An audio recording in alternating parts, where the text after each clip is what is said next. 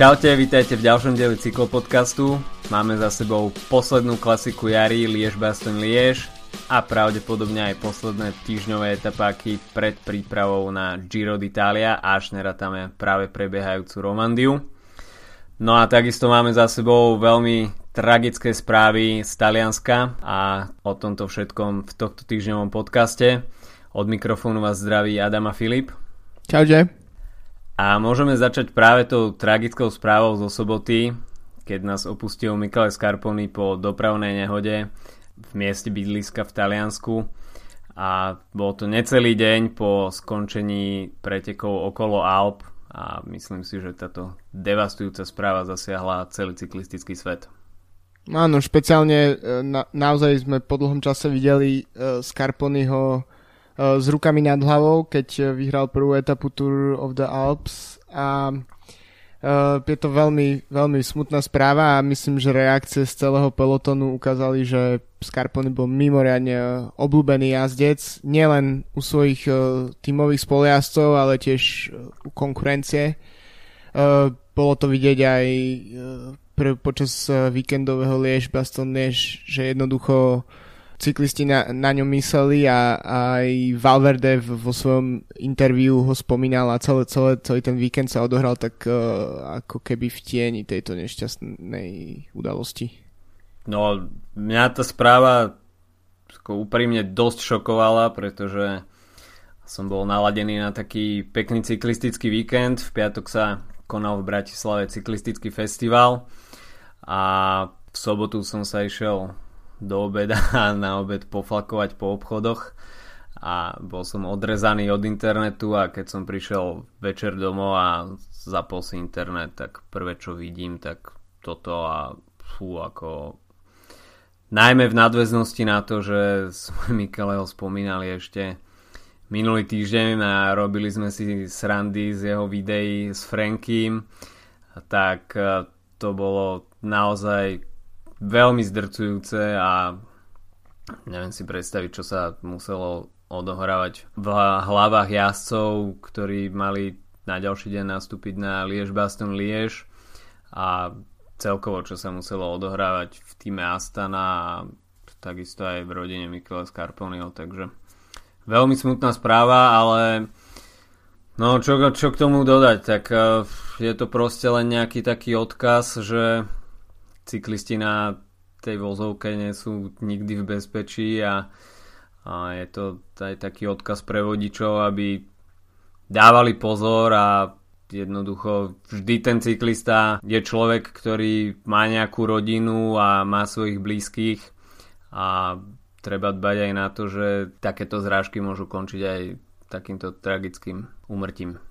Myslím, že to je presne to. Uh, vlastne tá smrť uh, zasiahla verejnosť, cyklistickú verejnosť nielen uh, z toho hľadiska, že zomrel profesionálny cyklista, víťaz Gira d'Italia a, a niekoľkých ďalších významných pretekov, ale tiež z hľadiska toho, že mm, jednoducho cyklista na ceste je stále menej ako, ako auto, ako dodávka v prípade Scarponio, takže uh, treba si dávať pozor a myslím, že práve to je to, že nielen ako fanúšikovia pretekov, ale aj ako aktívni cyklisti, každý svojím spôsobom uh, si proste uh, musíme dávať pozor a musíme ten jeho odkaz ako keby brať aj z, z takého hľadiska. Myslím, že v médiách to bolo dosť uh, viditeľné v posledných dňoch, kde sa snažili z tejto proste smutnej a tragickej udalosti s, uh, vyťažiť nejaké pozitíva a, a myslím si, že ak, ak by sme to mali robiť aj my, tak je to jednoznačne to, že ak si ľudia začnú viac uvedomovať, uh, v akom sú nebezpečí, keď napríklad uh, idú na, na bicykel na cestu, tak uh, to, to, je, to je dôležité. Určite áno ale páčilo sa mi, že v médiách sa nejako v tomto prípade nedramatizovalo až tak veľa a ani tie bulvárne médiá sa z toho nesnažili nejako vyťažiť a robiť z toho veľkú senzáciu, ale práve naopak sa vyzdvihla tá celá kar- kariéra Micheleho Scarponiho a vyzdvihli sa tie jeho highlighty, prínos do profesionálneho pelotónu, aj ten jeho ľudský prístup k ostatným. A myslím si, že práve to bude tá vec, vďaka ktoré si budeme uh, Michele Scarponiho jednoducho pamätať, že bol to veselý chlapík, ktorý rozdával úsmevy, dobrú náladu, jednoducho stretnutia s ním boli vzácné a jednoducho bol to pozitívne naladený človek, ktorý rozdával okolo seba elán. Áno, to rozhodne. Je to tak, ako som už hovoril, to sa potvrdilo už len v tom, že táto tragédia tak zasiahla nielen ľudí z okolia a stany, ale tiež jeho konkurenciu. No, Michele Scarponi, tak uh, nejaké tie jeho highlighty kariéry, tak uh, je to víťaz Gira d'Italia z roku 2011, hoci tieto preteky vyhral až dodatočne po diskvalifikácii Alberta Contadora ale teda v historických tabulkách bude zapísaný ako víťaz a práve tá sezóna z roku 2011 je jeho najpamätnejšia, kde vlastne na Gire vyhral aj bodovací súťaž a takisto v tomto ročníku vyhral aj okolo Katalánska a Giro del Trentino. No je celkovo trojnásobný víťaz etapový na Gire a z týždňových etapákov pridal ešte na svoje konto víťazstvo na Tyrene Adriatiku v roku 2009 No a svoju kariéru štartoval ako profík v roku 2002 v týme Aquae Sapone s talianským šprinterom Mariom Cipolinim a v tých zebrovaných dresoch povestných. Postupne prešiel týmami Domina Vacance Elitron, Liberty Seguros Würth a potom v roku 2007 sa opäť vrátil do Aquae Sapony. No potom strávil 3 sezóny v Androni, a presunul sa do Lampre a posledné 3 roky sa venoval ako super domestik Vincenzovi Nibalimu v Astane. No a práve Vincenzo Nibali spomenul pri tom spomínaní na Micheleho Scarponiho, že bol to perfektný priateľ a aj keď predtým boli súperi a súperili na Gire bok po boku, tak potom bol veľmi oddaným superdomestikom a Práve Michele Scarponi bol jedným z tých rozhodujúcich mužov, ktorý Vincenzovi Nibalimu pomohol na minuloročnom Gire k eh, zisku rúžového dresu. No a takisto v 2014 k žltému dresu na Tour de France. Eh, Scarponi bol vždy posledných rokoch vidieť eh, v pretekoch. Myslím, že aj keď nevyhrával etapy, tá, tá ktorú teraz vyhral okolo Alp, bola, myslím, bol, myslím, jeho prvým víťazstvom v posledných asi 5 rokoch ale bolo ho vidieť, jednoducho bol to domestik, ktorý potil krv pre svojich lídrov, či už to bol Nibali alebo neskôr Aru. Takže rozhodne bol výraznou osobnosťou v trese Astany. No, takisto o jeho popularite svedčí to, že na včerajšom pohrebe útorkovom tak sa zúčastnilo vyše 5000 ľudí a bol tam, dá sa povedať, plný miestny futbalový štadión. Takže veľmi dôstojná emotívna rozlúčka s Mikelem Scarponim.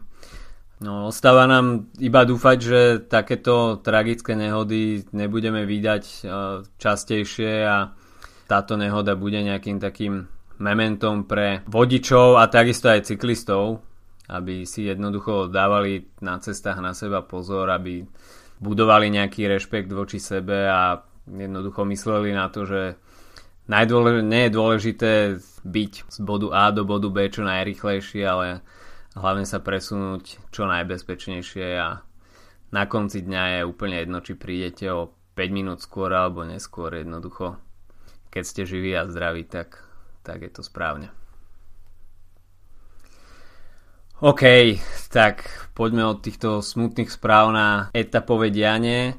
Máme za sebou preteky okolo Alp, a tohtoročný prvý ročník po premenovaní z Giro del Trentino sa mnohým vrie do pamäti z viacerých dôvodov, no a asi najsilnejší bude ten, že to boli teda posledné preteky Micheleho Scarponiho, na ktorých si navyše pripísal aj etapový triumf a obliekal si aj dres vedúceho jazdca po víťaznej prvej etape. A celkovým víťazom sa napokon stal Geran Thomas, ktorý bol na čele GC od tretej etapy, ktorú vyhral No a vo veľmi dobrom svetle sa pred Girom predviedol Thibaut Pinot z FDŽ, kde keď si pripísal etapu a celkovo skončil druhý zo stratou 7 sekúnd. No a Dominico Pocovivo z týmu Age Desar, ktorý doplnil pódium.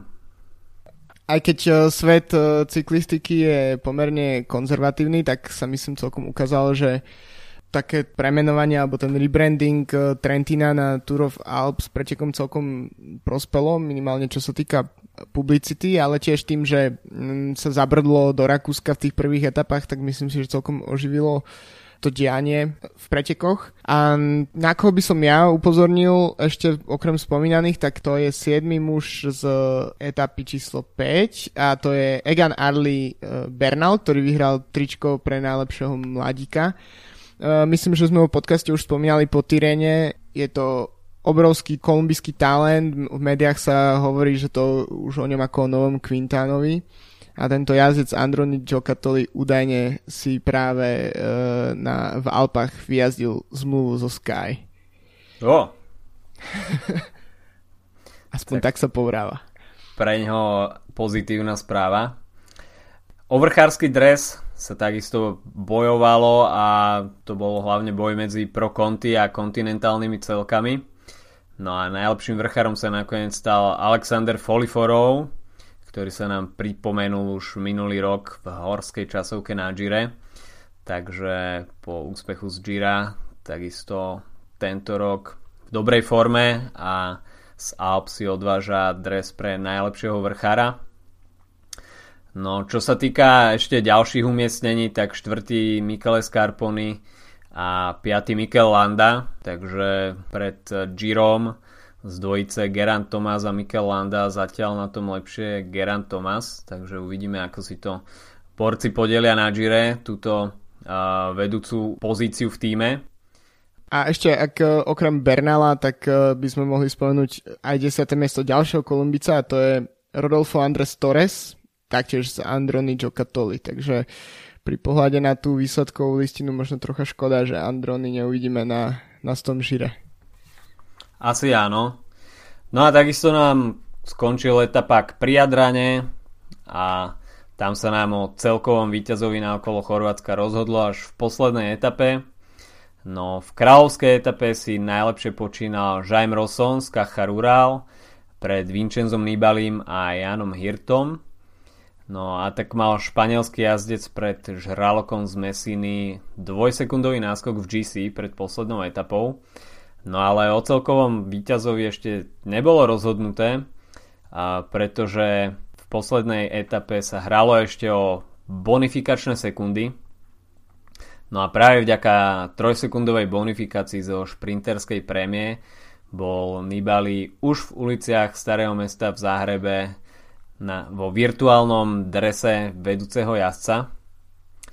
No a tam organizátori takisto pripravili Zaujímavý dojazd v stúpaní na kockách, no ale hlavne tam bol veľmi zaujímavý prejazd takých zo pár desiatok metrov vodorovne popri električkovej trati, kde asi išli aj cez kolajnice, takže asi keď sme minulý týždeň spomínali španielských organizátorov, tak e, chorvátsky organizátori sa tiež približujú tomuto južanskému trendu.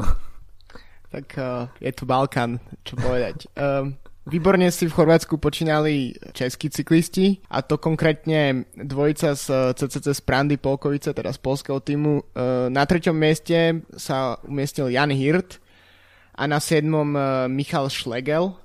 Takže celkovo CCC z Prandy musí byť spokojné, keďže ešte štvrté miesto získal e, Felix Crosschartner.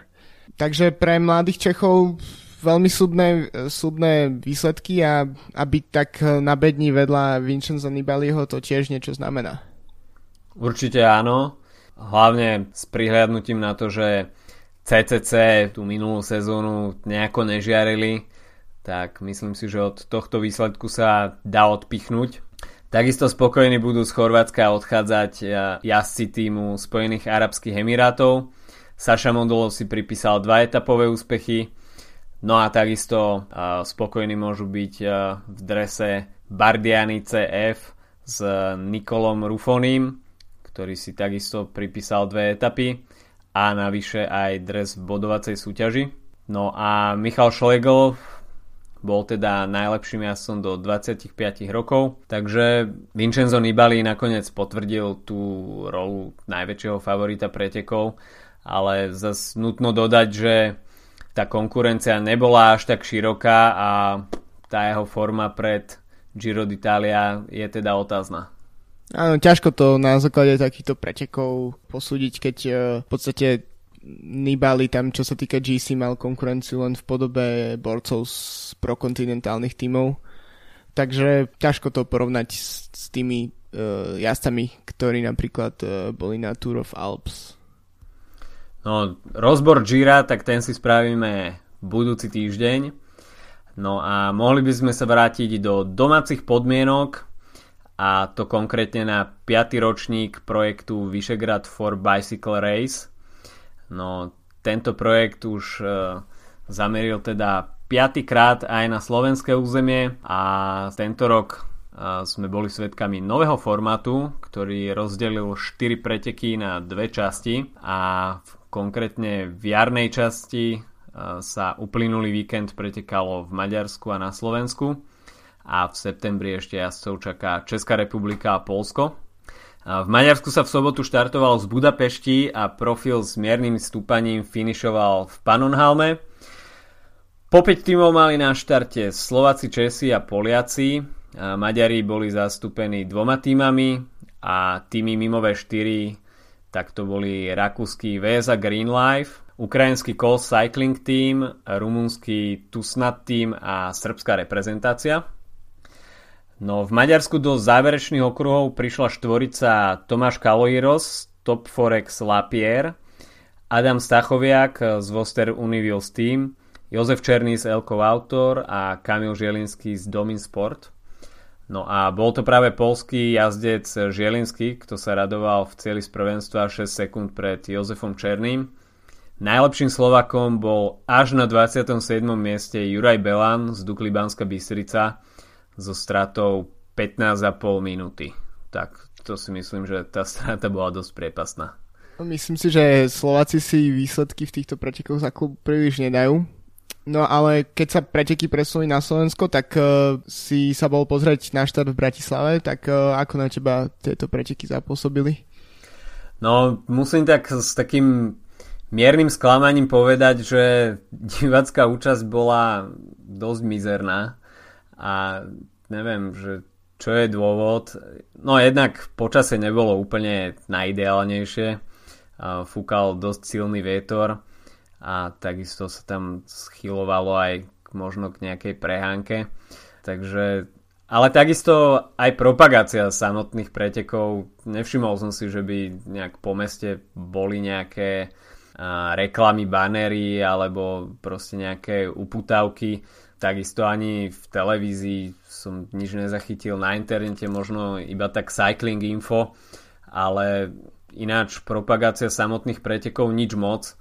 Takisto som sa aj dosť divil, že napríklad ani na stránke Slovenského zväzu cyklistiky deň alebo už v deň samotných pretekov nebola zverejnená, dajme tomu, štartová listina, takže možno taká nejaká pripomienka do budúcnosti, že mm, aj takýto nejaký možno servis pre fanúšikov, ktorí by si chceli o tomto preteku zistiť niečo viac, tak eh, by sa celkom hodil a myslím si, že organizátorom to nedá až takú námahu, aby zverejnili jedno pdf so štartovkou. Myslím si, že tá informácia ohľadom obsadenia pretekov je známa pár dní dopredu, takže pokiaľ sa tam niečo nemení na poslednú chvíľu, tak myslím si, že by to mohlo byť zverejnené. No a, ale ináč k organizácii samotných pretekov celkom fajn. Štart bol na parkovisku na Bajkalskej, celkom veľký priestor aj pre servisné autá a dodávky, takže nikto sa tam netlačil, priestoru bolo celkom dosť, takže Takže myslím si, že z tohto pohľadu organizačného celkom fajn. Čo sa týka propagácie pretekov, tak nič moc. Tam je do budúcna veľký priestor na zlepšenie. Ale na štarte som si odchytil jazdcov týmu Elkov, Jozefa Černého a Alojza Kaňkovského. A teraz si môžete vypočuť nejaké ich postrehy a názory na túto sezónu, preteky V4 Race alebo aj na tohto ročné preteky okolo Slovenska. Tak z V4 Race pri mikrofóne máme Jozefa Černého z týmu Elko Autor. Tak uh, aké sú plány na dnes? Tak zkusíme ten závod udělat těžký, uvidíme, jak to bude vypadat a zatím počasí vypadá, že bude fouka, tak asi se zaměříme na ten vítr a uvidíme, jak to bude vypadat. No. no dnes by to malo být asi po vetre dosť rýchle. No, jako na ty okruhy to bude po větru a pak už to tam bude Bočák, Terezíny a tak, takže to bude těžké, no. Včera slavil úspěch Unik, tak dnes tomu asi podmienky opět nahrávají. No, asi jo, ale máme tam dva sprintery, se kterými bychom tam chtěli taky být v pořadí, takže uvidíme, jak to bude vypadat. Všechno se závisí podle, po, a podle závodu. Pojede se na Alojza Kankovského? Může být. Prelkou začiatok sezóny v Českom pohári ako z rozprávky, zatiaľ tam dominujete? Tak vypadá to, že máme nejlepší tým, že není tam, kdo by nám vzdoroval a uvidíme, jak to bude vypadat dál. Jestli se ostatní závodníci rozávodí a budou nám to trochu stěžovat, nebo si to bude tak, jak na začátku. Tvoj highlight tejto sezóny, na čo sa najviac pripravuješ? Uvidíme mistrovství České republiky, Czech Cycling Tour, uvidíme.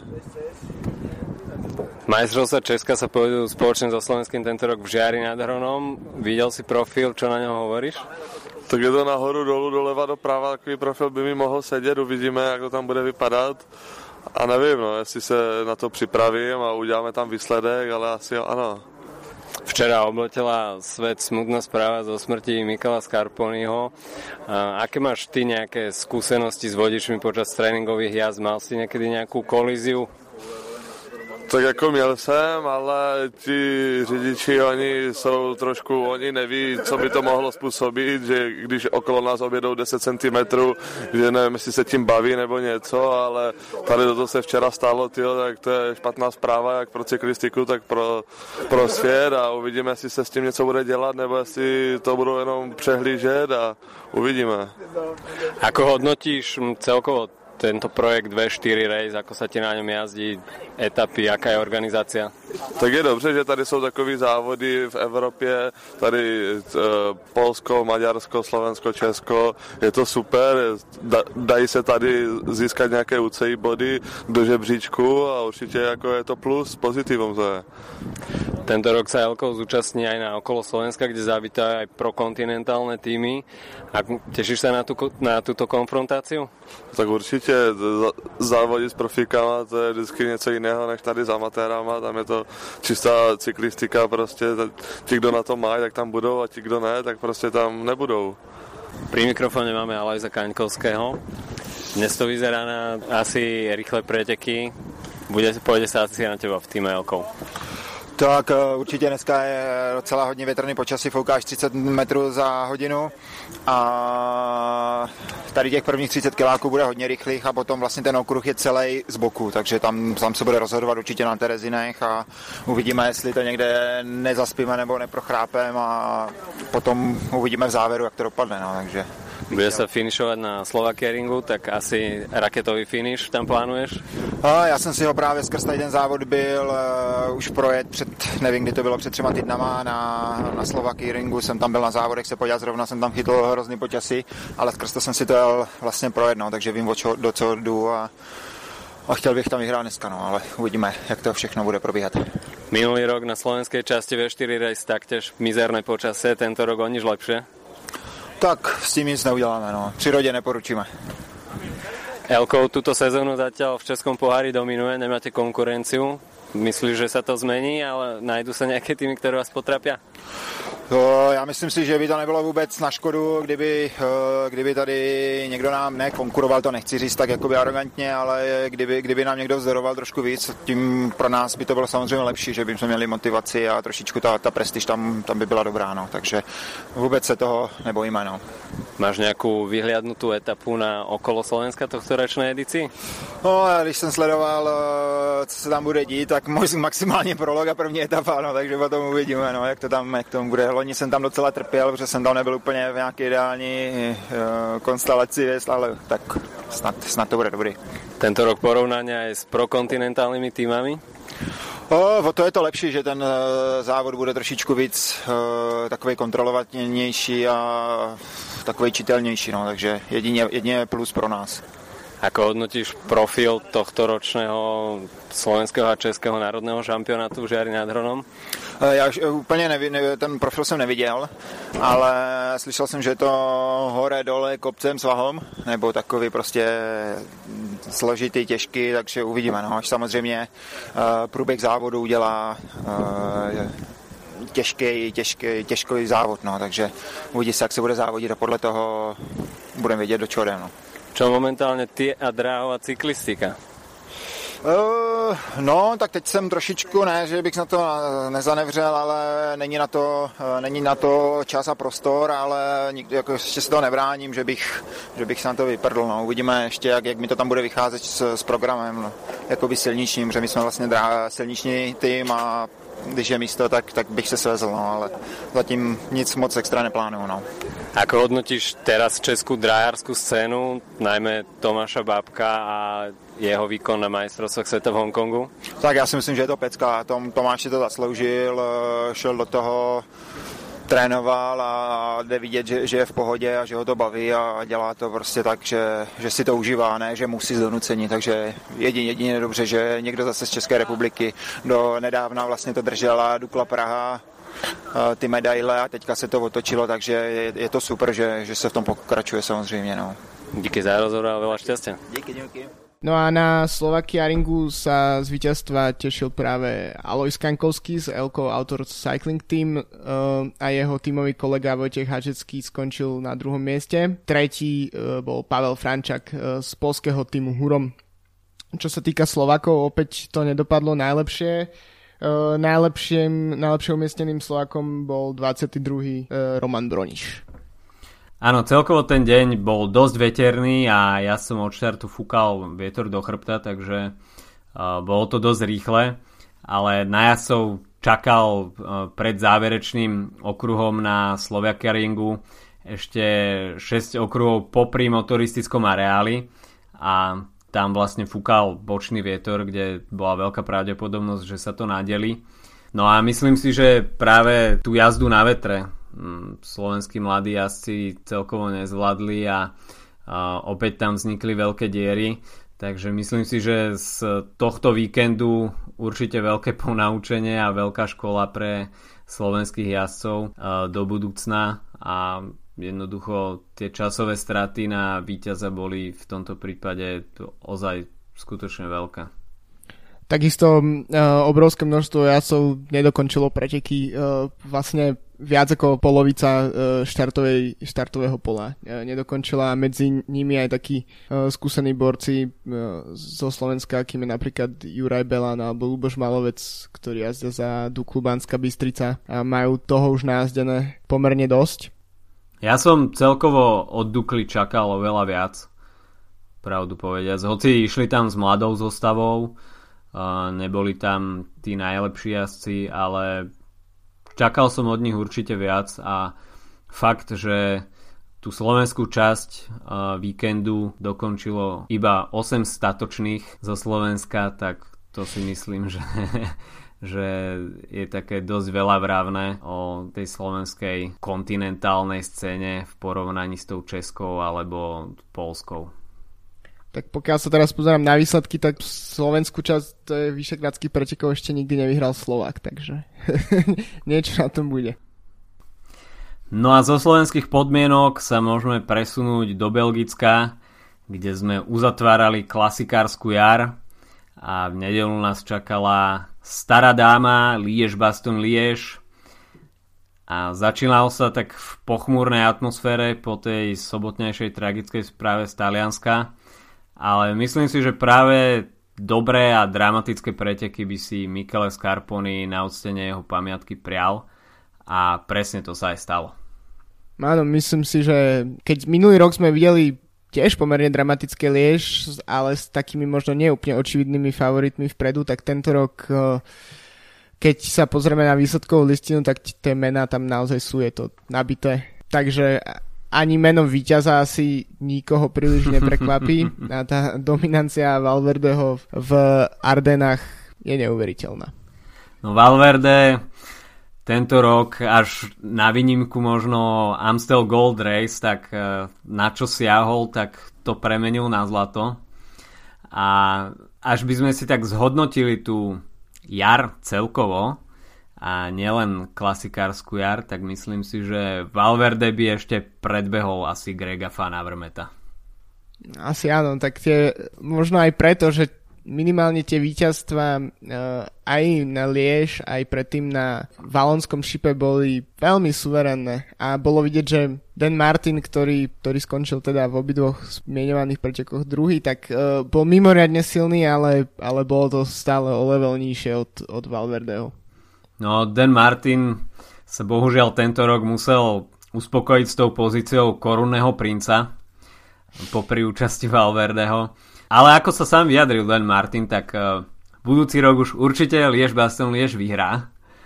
A takže uh, sme zvedaví na budúcoročnú konfrontáciu Dana Martina so zvyškom štartového pola a, a až zdravie Alejandrovi Valverdemu dá, tak snáď aj s ním.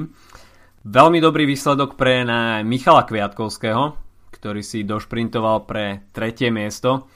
A, takže Kviatkovský ukázal tú svoju univerzálnosť a po zisku monumentu na Milano San Remo opäť pódium na monumente v Belgicku na Liež Baston Liež. Vynikajúci výsledok určite, ale to ma e, v tej tesne za Valverden s Martinom prekvapil ešte viac, tak to je štvrté miesto Michaela Matthewsa, ktorý tam ako keby vytrča medzi tými vrchármi a jednoducho vidieť Valverdeho, Martina Kviatkovského, Matthewsa a potom za ním Izagire, Bardet, tak, e, tak je to máme celkom zaujímavé a, a vidieť, že ten cieľ, ktorý si Matthews stanovil, že bude chceť konkurovať v Ardenách najlepším klasikárom, tak uh, neplatí len na Amstli, kde dosahoval celkom slušné výsledky aj v minulosti, ale, ale posúva sa aj ďalej na ťažšie preteky, akým je práve Liež. No Michael Matthews aj pre mňa menším prekvapením, že obsadil štvrtú priečku, ale takisto treba vyzdvihnúť aj 11. miesto Grega Van Avermeta, ktorý absolvoval úplne celú klasikárskú jar, takže Greg Van Avermet odtiahol takisto ako flámske klasiky aj Ardeny, a 11. miesto po tak náročnom programe a tak náročných pretekoch si myslím, že je veľmi dobrým výsledkom. Asi áno, no tak uh, Fan Avema vyhral v podstate na jar takmer všetko, čo sa dalo, takže myslím si, že mo- mohol jazdiť aj napriek tomu, že v nohách už má toho množstvo, tak mohol jazdiť takou pohodou. V podstate nikto od neho Eh, na Liež žiaden výrazný výsledok neočakával, takže myslím, že to 11. miesto je určite eh, tiež spôsobené tým, že jednoducho tam ne, nebol žiaden tlak na to, aby, aby ho dosiahol. Takže určite veľmi, veľmi pekný výsledok pre neho. Ale tiež by som upozornil na Cannondale Drapak tým, ktorý, no ja proste fandím tým underdogom a, mm-hmm. a Cannondale by som veľmi doprial nejaké víťazstvo a, a naozaj to mali v závere perfektne rozjazdené. Atakoval tam Davide Villala a potom uh, atak od uh, Davideho Formula. David, áno, od Davide Formula bol dosť nádejný podľa mňa a, a bolo vidieť, že, že Borec do toho išiel proste najviac naplno, ako sa len dalo. Dokonca bolo cez mikrofóny počuť uh, jeho, jeho taký krik, keď, keď ho dobehla tá to, to čelná skupina. A takisto Michael Woods, ktorého sme spomínali minulý týždeň, tak ten nakoniec skončil na 9. mieste ako, ako najlepší pretekár z Cannondale. No a tiež uh, tvoj tajný typ na víťaza Rigoberto Uran 21. No veľká škoda pre Cannondale, že uh, Davide Formolo nenašiel v sebe viac síl, pretože ten jeho atak, tak uh, to bolo možno trošku naivity, ale dodalo to úplne nový raz tomu vývoju e, pretekov a Cannondale chodí okolo tej horúcej kaše a snaží sa trošku uštipnúť z toho sladkého stredu, ale nedarí sa, nedarí, ale tá snaha jazdcov Cannondale je veľmi sympatická. A takisto sa o únik pokúsil aj Tim Wellens, nezostal nič dlžný svojej povesti a 10 km pred cieľom to tam jednoducho napálil a spravil show, takže Tim Valens vôbec nesklamal. takisto celkom dobrý výsledok pre Rafala Majku, 10. miesto, ale asi sa začína potvrdzovať, že jednoducho Rafal Majka tým klasikárom toho ardenského typu nebude a mal by sa asi zamerať skôr na etapové preteky. Myslím si, že áno. Um, jedna vec, ktorá, ktorá Majkovi veľmi vyhovuje, tak to sú, to sú také horúce až extrémne podmienky. Uh, stačí si spomenúť na jeho etapy z Tour, ktoré povyhrával myslím v 2014 vtedy keď uh, zvíťazil mm-hmm. aj tiež v súťaži vrchárov. Uh, tak to boli proste 30 stupňové horúčavy a podobne, takže jemu podľa mňa viac vyhovujú takéto podmienky, takisto v Riu výborne zajazdil, kde bol tiež, ne, nebolo najjednoduchšie. No a keďže v Ardenách uh, sa jazdci musia potýkať s nie práve najlepším počasím, tak myslím si, že to je jedna z vecí, ktorá, ktorá sa podpisuje pod jeho výkonmi.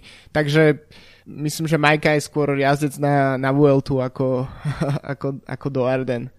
Spomenul by som ale tiež e, Romana Krojcigera, ktorý si tam tiež odrobil v veľa, veľa, veľa špinavej roboty a nakoniec skončil na 27. mieste, ale uh, svoju dvojicu poliazcov uh, Albasiniho a, a Adama Jejca potiahol na top 10. Áno, veľmi dobrá robota od Romana Krojcigra. No šiestý takisto Roman Bardet z Age Desar, takže celkom priateľný výsledok pre tohto Francúza. No, takže týmto by sme mohli uzavrieť jarné klasiky a teda nejaký tvoj jazdec, ktorý ťa najviac oslnil počas jary? No, uh, myslím si, že ťažko hm, sa dá pozrieť niekde mimo, mimo toho okruhu uh, Fanavemata v Belgicku a, a Valverde a potom v Ardenách. Jednoducho títo dvaja si ovládli najdôležitejšie preteky. A, ale osobne ma veľmi prekvapilo a tiež, a tiež ma tešili výsledky Filipa Gilberta, takže možno ešte pred e, nimi dvoma by som uprednostnil Gilberta a, a je škoda, že teda e, na Amstel došlo k tomu jeho zraneniu a, a ne, nemohol sa postaviť na štart Arden.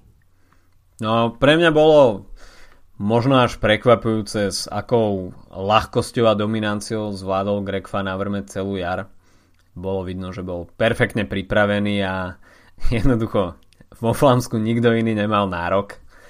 A to isté predvedol potom Alejandro Valverde v Ardenách a takisto aj na jarných týždňových etapákoch. Takže títo dvaja muži určite dominantnými postavami jary. A takisto veľmi dobré výsledky Filip Gilbert a nemôžeme zabudnúť ani na Michala Kviatkovského. Ostatní jazdci, no, bohužiaľ, nezastihla ich jarná časť sezóny v najlepšej forme a jednoducho táto štvorica vyčnevala nad a zvýškom ostatných. Keď hovoríme o, o jazdcoch, ktorí sú naozaj dominantní, tak uh, by som spomenul meno, meno Anna van der Bregen a jazdkynia Bols Dolman, ktorá ovláda kompletný ardenský triptych, teda po víťazstve na Amsli, aj na Valonskom šipe, ktorú sme spomínali minulý týždeň, tak uh, si pripísala dominantné víťazstvo aj na Liež. A čo je veľmi zaujímavé je, že celý, celý vlastne ardenský týždeň sme mali rovnaké pódium v ženských pretekoch. To mhm. znamená prvé miesto Van der Bregen, druhé miesto jej tímová kolegyňa Lizzie Degnan a tretie miesto Kaša Nevia doma polská reprezentantka, ktorá takisto aj na Liež uh, vlastne zavelila do útoku a, a jej únik, hoci nie až tak uh, ďaleko od cieľa, tak vlastne spravil ten rozhodujúci tú roz, rozhodujúcu medzeru medzi Van a Degnan a zvyškom pola. No a takisto bolo vidieť, že tá taktika v Balls jednoducho funguje výborne. Bolo opäť vidieť, že uh, sa tam Van Bregen obzrela, nechal si kývnuť od, od Degnan, že či je v pohode zautočiť a prišlo to a aj keď podľa mňa ten jej útok nebol vôbec taký dominantný ako v, ako v minulých pretekoch v Ardenách, tak teraz bolo vidieť, že tie preteky sú tak náročné, že jednoducho zvý, zvyšku uh, pretekárok v, v tom úniku proste chýbala sila. Áno, veľmi zaujímavé zloženie pódia na všetkých troch ardenských pretekoch v ženskej edícii World Tour. No, až to bola taká možno trošku nuda. podľa, podľa výsledkov to tak vyzerá, ale podľa toho, čo sa dá pozrieť, čomu by som sa teda ešte dostal, čo sa dá pozrieť, tak uh, to, to dopadlo naozaj skvelé. A čo sa týka toho, čo som teraz spomenul, tak uh, preteky sa nedali sledovať live, tak ako sme zvyknutí v ženskej cyklistike. A je to podľa mňa len taký dôkaz, že ASO, teda organizátor týchto pretekov a organizátor Tour de France jednoducho má minimálny záujem o, ženskú pretek, o ženské preteky a ženskú cyklistiku. A že tento, že, že to chýbajúci prenos z miesta, kde o niekoľko minút v podstate ja, e, prejdú mužskí jazdci, kde sú kamery bez problémov, kde, kde je vrtulník, kde, sú, kde je perfektný prenos, no tak uh, ženy to jednoducho uh, nedostanú. Takže myslím si, že ASO je, začína byť veľmi kritizované za svoj postoj k ženskej cyklistike a myslím si, že si to upevňa ešte aj tým, e, čo počas Liež e, zverejnili. A to je, e, že La Course, čo je tá ženská kvázi časť Tour de France, ktorá sa v minulý rok končila tou šprinterskou etapou na Champs-Élysées.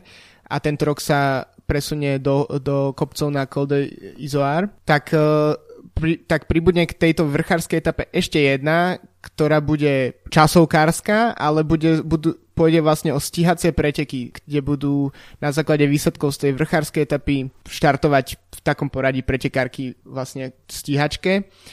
Je to zaujímavý celkom nápad, je to dosť podobné tomu, čo pripravil Velon na Hammer Series, Hammer Series ale nemôžem si pomôcť a príde mi, že, že ASO namiesto toho, aby podporovalo preteky, ktoré sa ukazujú, že sú zaujímavé, ak, ak vidíme z nich prenos, napríklad stačí si spomenúť na Strade Bianche tohto ročné, mm-hmm. tak vymýšľajú rôzne takéto veci, ktoré ako keby možno testujú to na, tých, na, tej ženské pretek, na tých ženských pretekoch a myslím si, že je veľmi zbytočný krok, namiesto toho, aby, aby radšej tam zaradili niekoľko etáp a s normálnym prenosom alebo niekoľko klasík, alebo napríklad spravilo ženské Paríž-Roubaix, Paríž-Roubaix jazdí 20 kategórií, od pomaly tam už aj eskimáci so záprahmi jazdia, máme tam juniorov a... a, a Deti na odrážadlách.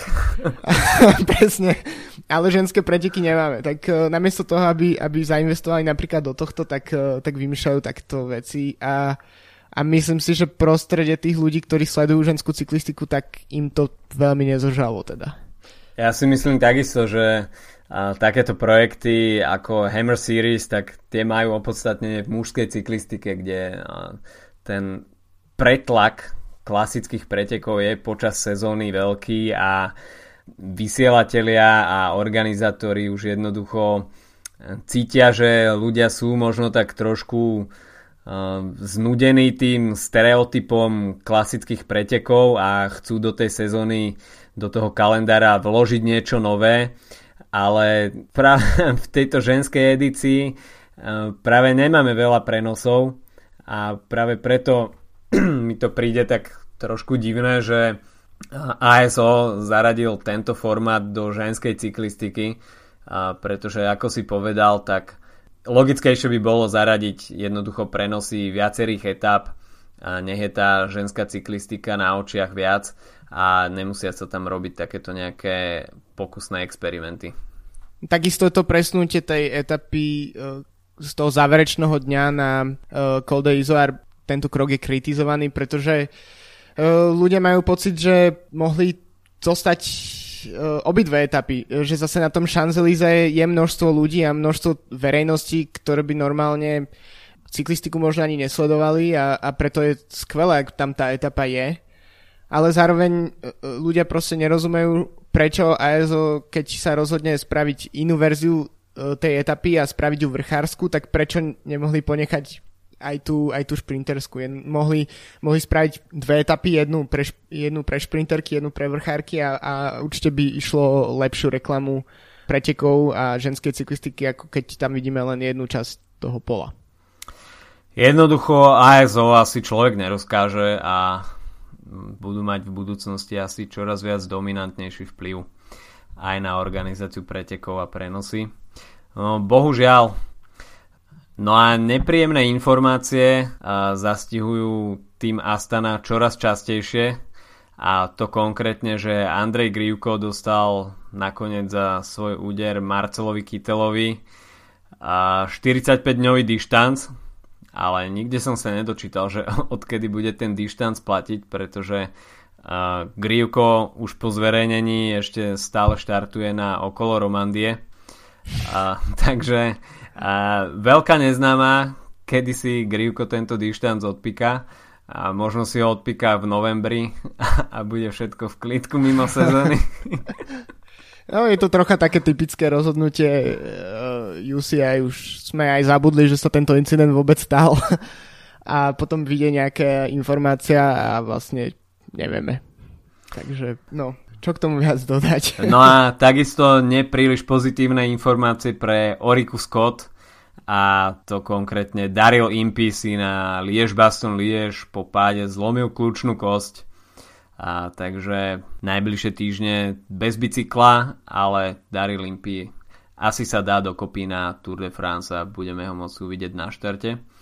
No a keď sme dnes spomínali bezpečnosť cyklistov, tak uh, myslel som, že neverím vlastným očiam, keď som si prečítal správu, že uh, francúzsky jazdec Johan Ofredo z Vanty bol zbytý na ulici baseballkou uh, so svojimi dvoma tréningovými parťakmi no a po zverejnení fotky ako dopadol, tak uh, myslím si, že chlapec môže byť rád, že sa ešte môže postaviť na bicykel a bude môcť pretekať.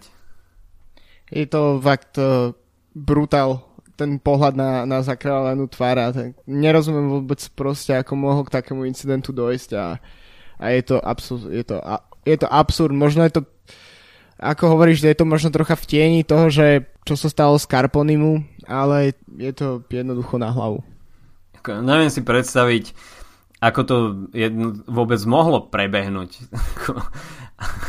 Vybehne na teba niekto s baseballkou, zhodí ťa z bicykla a začne ťa tam marovať na ulici, tak ako nonsens. Takže uh, Ofredo nakoniec vyviazol so zlomeným nosom a poranenými rebrami. A, takže želáme skorý návrat na bicykel a skoré uzdravenie. No a aktuálne nám prebiehajú preteky okolo Romandie.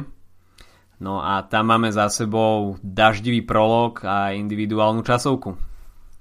A v nej trocha prekvapivého víťaza, teda aspoň pre mňa, a tým je Fabio Feline z Trek Segefredo, ktorý v krátkom prologu prekonal aj takých borcov časovkárskych, akými e, je Alex Dowsett alebo bývalý majster sveta Vasil Kirienka.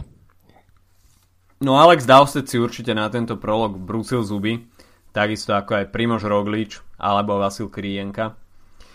No a vidno, že na 4,8 km trati, pokiaľ zaprší, tak všetky papierové predpoklady sú jednoducho splachnuté a Fabio Feline potvrdil tú vynikajúcu formu z jary a nechal za sebou aj týchto časovkárskych špecialistov. No čo sa týka jasov jazdiacich na GC, tak tam sa zohrali tiež celkom mm, zaujímavé výsledky. Richie Port stratil 33 sekúnd, no a v páde sa tam ocitol TJ Van Garderen, takže opäť TJ Van Garderen si prehráva etapy a preteky už dá sa povedať, od začiatku zbytočnými chybami. A... Takisto, takisto Chris Froome stratil až 29 sekúnd. Dokonca prišiel docela v rovnakom čase ako Carlos Betancourt. Takže uh, uvidíme, ako sa rozohrá tento súboj na, na, na GC, keďže už taký krátky prolog dokázal dosť zamiešať kartami, kým napríklad taký Jon Izagire stratil 12 sekúnd, alebo Roglič, ktorý ukázal, že v, týždňov, týždňových etapakoch má na víťazstvo, tak stratil 9, tak, uh, tak pol minúta pre, pre Fruma, to už je celkom dosť. Asi áno. A takisto celkom dobrý výsledok pre Simona Jejca, ten stratil 18 sekúnd, David Dela Cruz 20 sekúnd, Ondřej Cink stratil 24 sekúnd, takisto ako Luis Menties No ale bol to iba prolog a na jazdcov ešte čaká veľa kategorizovaných stúpaní. Štvrtá etapa bude tak viacej priaznivá pre šprinterov ale tiež sú tam 4 stúpania tretej kategórie. No a ako Chris Froome na tlačovke pred začiatkom okolo Romandie spomenul, tak rozhodujúce budú posledné dva dni a to konkrétne kráľovská predposledná etapa, ktorá obsahuje 3 stupňa prvej kategórie a 1 stupňa druhej kategórie a finišuje sa v meste Lizín. No a ani po 5. kráľovskej etape nebude o ničom rozhodnuté a jednoducho dres vedúceho jazdca si bude musieť jeho nositeľ obhajiť v poslednej etape, ktorá bude individuálna časovka na 18,3 km, kde budeme svetkami mierneho stúpania a potom z jazdu až do cieľa. E, takisto, e, ak sa presunieme do našich zemepisných šír- šírok, tak e, v týchto dňoch začne tiež významné podujatie U23 a to, je, to sú preteky karpatských kuriérov, ktoré tento rok vynechajú Slovensko. Minulý rok sme mali etapu z Trenčanských teplíc do Starej Bystrice, ale bude sa jazdiť v Polsku a v Maďarsku. Áno, no veľká škoda, že tento ročník karpatských kuriérov minie slovenské územie, ale zase na druhej strane, no, keď si zoberiem, aký záujem bol o preteky V4, tak uh, sa vôbec nečudujem, že organizátori karpatských kuriérov jednoducho nenašli nejakú uh, vôľu a cestu na to, aby uh, sa preteky išli uh, na slovenskom území. No, takisto to minie aj Českú republiku, takže tento ročník iba v Polsku tri etapy a potom záverečné rovinaté finále v Maďarsku. No Slovensko bude mať zastúpenie v podobe dvoch tímov a to konkrétne výber Dukli Banská Bystrica do 23 rokov a slovenskú reprezentáciu. A v prípade polských etap by som si dal asi pozor na bicykle, keďže neviem, či si pamätáš incident, keď uh, minulý rok ukradli uh, z predhotela týmu Wiggins bicykle, takže celkom uh, nemilé. A... Poliaci majú tak trošku smolu na tie krádeže bicyklov, pretože aj CCC zažilo teraz uh, krádeže bicyklov. Našťastie tie sa našli a uh, tým ich môže používať ďalej, ale bohužiaľ ten incident z minulého roka, keď boli ukradnuté bicykle týmu Wiggins, tak uh, nemal som informáciu o tom, že by sa vrátili k pôvodným majiteľom. Prestrejkali a dali do, do záložne. Bo, bohužiaľ asi áno niekto zarobil na Pinarelách. No a po karpatských kuriéroch tak uh, môžeme sa presunúť ešte do Anglicka a to konkrétne na Tour de Yorkshire, ktorá začína v piatok a bude obsahovať 3 etapy. A bude to skôr také rovinaté a záverečná etapa je zvlnená, takže veľká šanca pre šprinterov. No a Orika Scott si určite bude brúsiť na šprinterské etapy v zostave s Calebom Juvenom, Magnusom Kortom Nielsenom a, alebo Jensom Kukelerm. Rozbiehať šprinterský vlak im bude takisto Roger Kluge. Írsky Pro Conti tým Aqua Blue Sport e, bude mať v zostave Adama Blighta a víťaza z ročníku 2015 e, Larsa Petra Nordhauga. Takisto sa zúčastní aj víťaz z minulého roka, obhajca titulu Thomas Weckler v drese Direct Energy. No a šprinterské ambície bude mať aj tým Kofidis a to konkrétne Nasser Buany, ktorý bude mať po ruke svojho brata. Takže dúfame, že sa tam chalani navzájom nejak nepochytia a nepobijú.